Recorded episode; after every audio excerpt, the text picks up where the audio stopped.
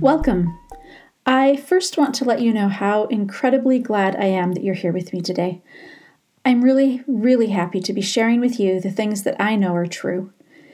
There are so many things in this world that are confusing and difficult to understand, and I don't have everything worked out. I don't have all the answers, but there are some things that I know, and I am so happy to be able to share some of those things with you. Today, I want to talk about forgiveness. This is a really difficult topic for a lot of people for a lot of reasons. So I grew up as a member of the Church of Jesus Christ of Latter-day Saints, and I grew up hearing regularly about the steps of repentance and just about repentance in general. There's a lot of focus in the church on repentance, about the need to repent and how we're all sinners, we all make mistakes, we all do things wrong, and there are so many sermons, talks, lessons, scriptures, discussions about repentance and about how important it is.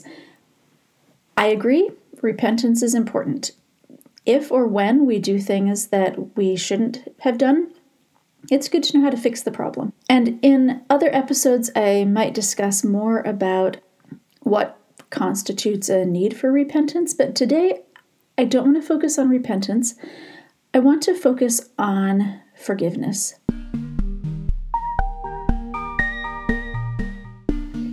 I've struggled a lot with what right and wrong mean. What makes a particular action right and what makes another action wrong?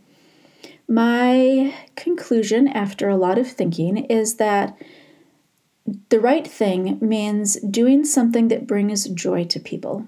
I think the ultimate reason for our existence is so that we can experience joy and so that we can help others experience joy. And anything we do that increases the joy that we experience and that other people experience is good. That's, I think, the point of the commandments, is to point out what we can do to minimize the hurt that we cause to other people and maximize the joy. Please notice that I'm not saying happiness or instant gratification or general feelings of, happiness in the moment. That's not what joy is. That's not what I'm talking about. I'm not saying do what makes you feel good right now. I'm saying the long-term overall joy. For instance, I might feel really happy in the moment about eating a bunch of junk food, but in the long run, that's going to have an overall negative impact on my health and well-being and how I feel. There are so many things that are like that in life where we might feel happy in the moment if we really share all of our negative emotions with another person by telling them exactly how we feel. That might get it off of our chest in the moment, and we might have short-term feelings of feeling better, feeling like, whew, thank heavens, I really laid into them and told them what I thought. In the long run, is that likely to help increase the net joy in the world? Not usually. Usually it's going to be better to think of positive, constructive ways to communicate rather than tearing people down. Even if tearing somebody down gives one person a momentary feeling of happiness or relief or power, that doesn't increase the net joy.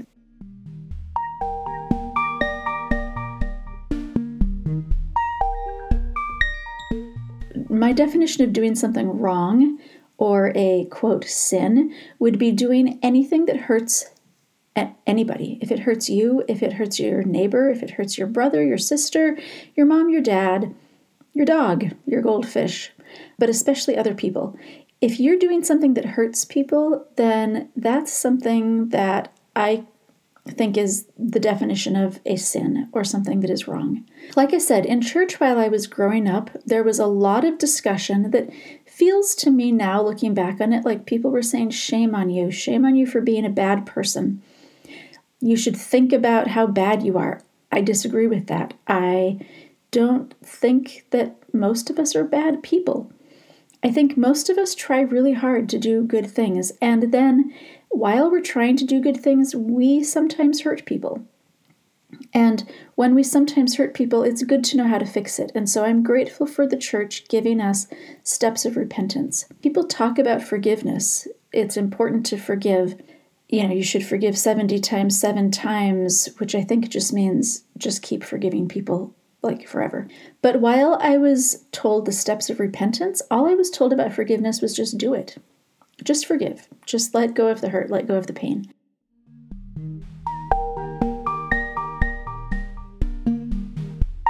Over the years, I've thought about forgiveness and repentance, and I think that they are very much like two sides of the same coin. So the steps of repentance that I was taught as I was growing up went as follows. Number one, recognize that you did something wrong. I'm putting wrong in quotes. By that, I would mean something that hurt someone. So recognize that you did something that hurt someone. Number two, feel bad about it. I am not into shaming. I think that most of us do a plenty good job of bringing shame onto ourselves and that we don't need anybody reminding us to heap more coals on top of our heads. But there is a good point here. If you hurt other people and you never feel bad about it, then there's a problem. When you recognize that you've hurt somebody, just the fact that you feel bad about hurting somebody is part of repentance. That's part of changing your own behavior in the future and enabling you to help repair what you've done. Then the third step is to apologize. That includes confessing. You can't really apologize for something without admitting that you've made a mistake, that you did something wrong. Maybe it wasn't a mistake. Maybe you intentionally hurt somebody in some way. But either way, confessing, admitting both to yourself and to other people is a huge step in repentance, in fixing something that you've done wrong. And then the fourth step, the last one, is to try to fix it, whatever it is that you've done. And obviously some things are easier to fix than others. To me, this means going out of your way to not only repair what you've done to hurt somebody, but going out of your way to bring joy as much as you can to that person and to other people. So if those are the steps for repentance, then what about forgiveness?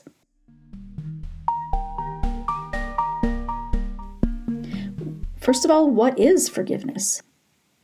I think forgiveness is dropping our feelings of being offended, letting go of the hurt.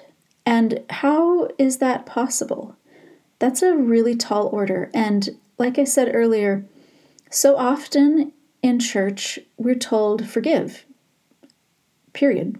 And then like you're just supposed to know how to do that. If there's any discussion about what comes after that, the discussion is along the lines of hand it to the Savior. How exactly do we do that? I would like to take those steps of forgiveness and turn them over to the other side of the coin and look at steps of repentance. These are similar to forgiveness, but different.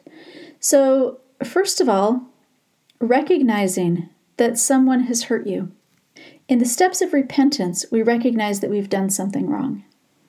In the steps of forgiveness, we need to start by recognizing that someone has hurt us.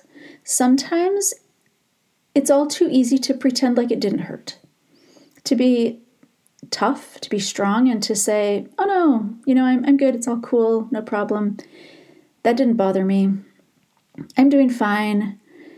And lying to ourselves about our hurt that we have received, the pain that somebody has caused to us, is dishonesty, and it doesn't allow forgiveness to happen. It doesn't allow the healing to occur. That would be sort of like if you had a dirty stick poked into your leg as you fell off your bike, standing up and saying, oh, no, I'm fine, there's no problem here, I'm all good. When you're not actually fine, you've got a dirty stick poking out of your leg, and you need to acknowledge the fact that, oh, you've got a stick in your leg, that hurts, there's a problem. We need to get it out in order to fix the injury and heal your leg and recover. The same is true with your emotions, with your soul. When somebody hurts you, you have to acknowledge the fact that you got poked with a dirty stick and it hurts, and there's a problem. My second step for forgiveness would be tied very much to that first one. This is part of recognizing that someone has hurt you, and that is to let yourself fully feel the emotions. Anger, as sort of a side note, is a secondary emotion. If you're feeling angry about something, that anger is always a second emotion that comes after a deeper emotion. So if your response to feeling the emotions is, yep, I'm angry, then spend a little bit of time sitting down with yourself and letting yourself feel behind the anger to see what is causing that anger. Often it's hurt or fear that are behind anger. Get to the root of the emotions and fully feel them. That includes recognizing the magnitude of them. On a scale of 1 to 10, how much does this hurt? If it's a 2, okay, but don't tell yourself it's a 2 if it's really a 10 or a 999. It's important to fully recognize the extent of the damage that was done. Just like a stick that pokes in your leg when you fall off your bike, it doesn't really help to say, oh, no, it's all good, hand me a Band-Aid, I'm good.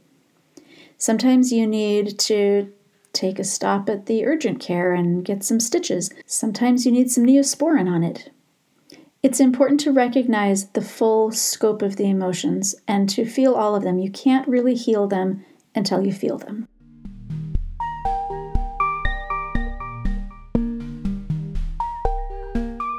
And then 3, recognize that the person who hurt you doesn't need to apologize or change in order for you to feel better.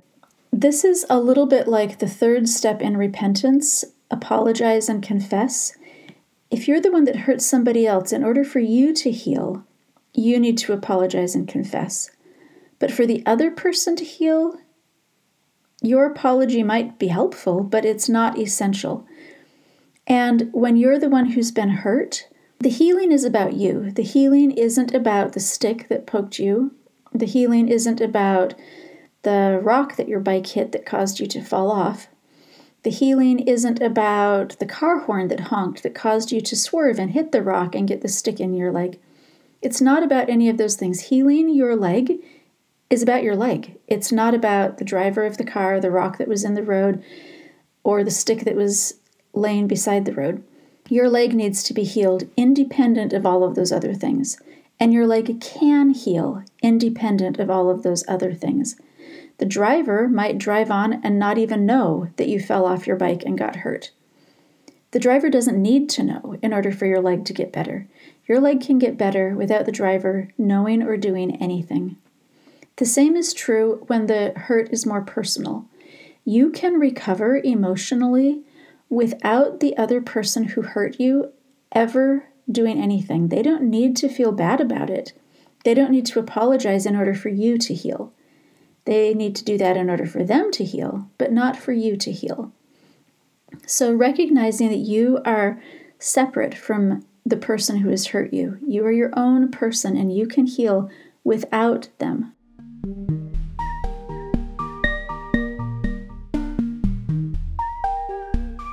My 4th step is to know that forgiveness does not mean letting them keep hurting you. This is tied to the 3rd one. They don't need to apologize, but you don't need to stand there and let them keep hurting you. This would be kind of like saying, well, I'm just going to let this stick stay in my leg. I don't want to offend the stick by pulling it out of my leg, so I'm just going to leave it there. That would be crazy. If a dog bites you and you forgive the dog for biting you, that doesn't mean you go back and roughhouse with the dog and get in a situation where the dog can bite you again. It means letting go of your anger and the emotions about the dog biting you, letting go of being offended with the dog or upset with the dog, but that doesn't mean that you go back in and roughhouse with the dog and let the dog bite you again. It is really important to protect yourself by pulling the stick out of your leg, not roughhousing with the dog, and removing toxic people from your life. If there are people in your life that are repeatedly hurting you and you are needing to continually be going through these steps of forgiveness just to try to survive in their presence, it's time to step away. It's time to get yourself into a safe place so that you are not being continually hurt by the people who are hurting you. So I'm just going to recap those steps before I go on to the next one. So number one, recognize that someone has hurt you. Number two, let yourself truly, fully feel the emotions. Number three, recognize that they don't need to apologize in order for you to recover. Recovery, in this case, equals forgiveness. Number four, know that forgiveness does not mean letting them keep hurting you. You can protect yourself, and you should protect yourself, by removing toxic people from your life. When you've done those things, that's the time to go on to step five, give the burden away. The Savior is here. He has suffered everything with you. In the Garden of Gethsemane and on the cross at Calvary, he felt everything that you have ever felt in your life. Any loneliness, any hurt, any pain, any sadness, any feelings of rejection. He's also felt the joy, the goodness, the happiness. Talk with him. Talk with him about the hurt and ask him to take the pain. I have pictured myself taking whatever hurts in my heart, taking it out of my heart and handing it to the Savior. It makes a difference. I can feel him taking the burden when I do that. Perhaps for you, you believe in God in a different way, but however you see God, hand your burden to the Lord and let him take it. Let him take that burden for you. And then, just like the last step of repentance, the last step of forgiveness is find a way to bring joy to others. This might be the person who hurt you, or this might be someone else. Going out of your way to bring joy to others will help to ease your burden. It will help to make your burdens lighter.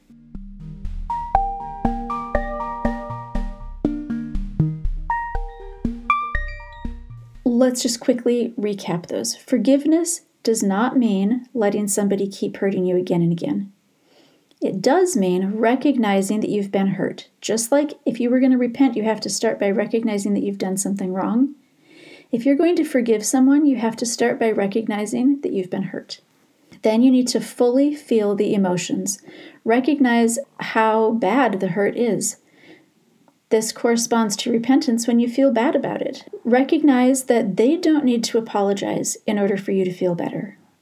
That's not part of your forgiveness process, because forgiveness is about you healing. It's not about them healing. And then know that forgiveness does not mean letting toxic people keep hurting you. Forgiveness is healing your soul, healing that stick that jabbed into you and is hurting you.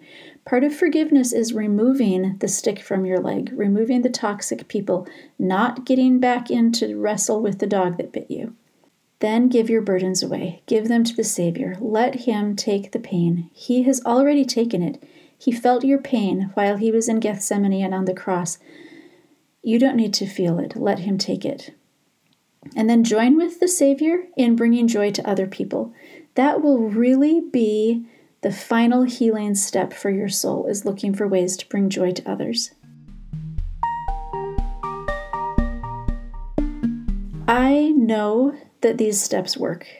I know how difficult it can be to find the desire to forgive people, but I also know that if we pray for that desire to forgive people, if we recognize that this is about healing and giving away the burden of the pain and recovering from pain and not carrying around anger for something that someone else has done, it becomes so much easier to forgive and to move on and to be happy again after the things that have hurt us. I hope that this helps you in your life. I hope it brings you joy and wonderful experiences with forgiveness. Thank you. Have the best day ever.